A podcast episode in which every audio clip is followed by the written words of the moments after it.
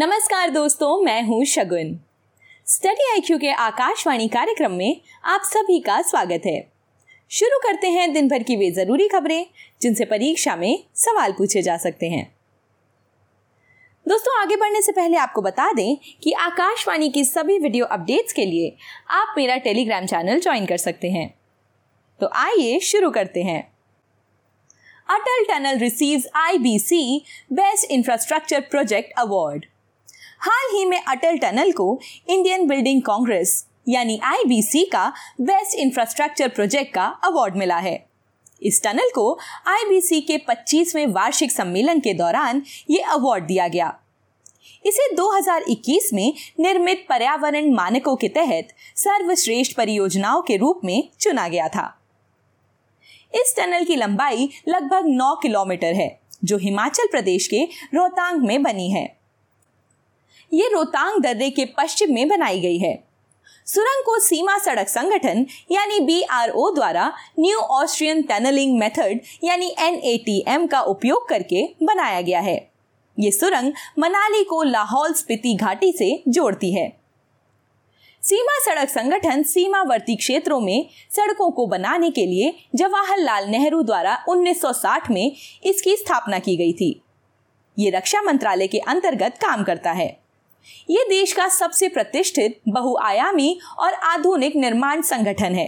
ये बुनियादी ढांचे के विकास में अपने योगदान के माध्यम से सामाजिक आर्थिक विकास में महत्वपूर्ण भूमिका निभाता है।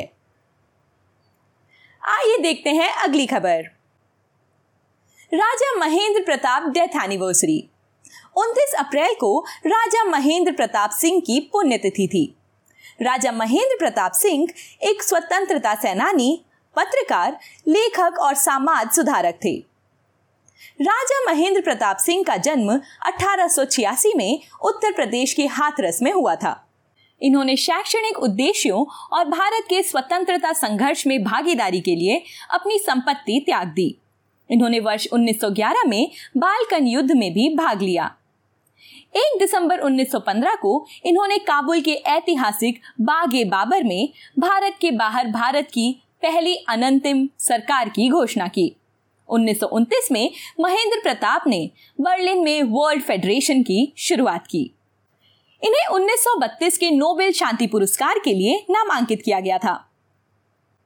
इन्होंने मथुरा से लोकसभा चुनाव लड़ा और ये कांग्रेस के जाट नेता चौधरी दिगंबर सिंह और अटल बिहारी वाजपेयी को हराकर संसद सदस्य चुने गए।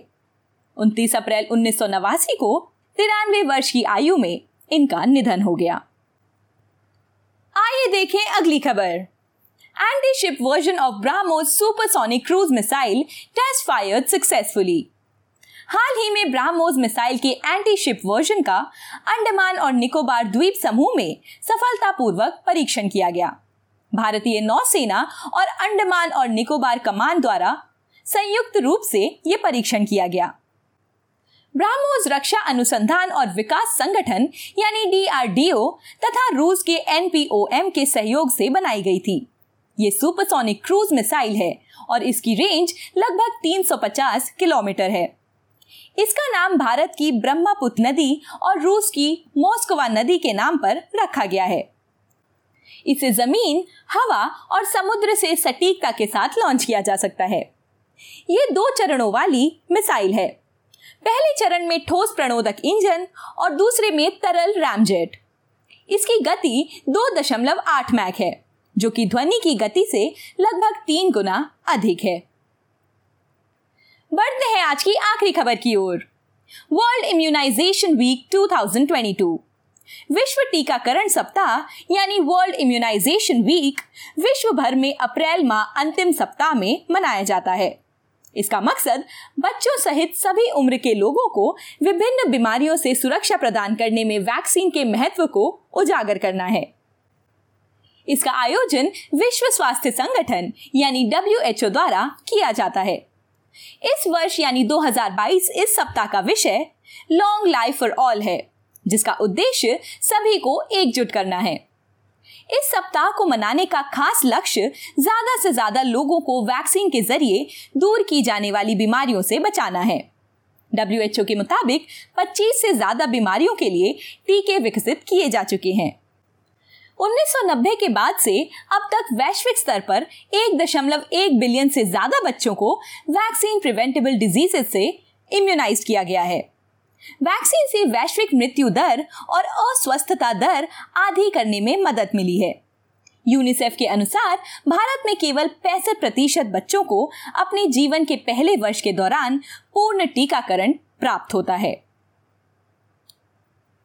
आइए नोट करें आज का सवाल, सीमा सड़क संगठन की स्थापना कब हुई थी?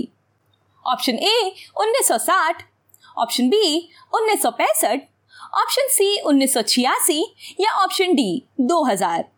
सही जवाब कमेंट बॉक्स में लिखिए। तो दोस्तों, ये थी हमारी आज की कुछ विशेष खबरें। मिलती हूँ कल आपसे इसी समय। नमस्कार।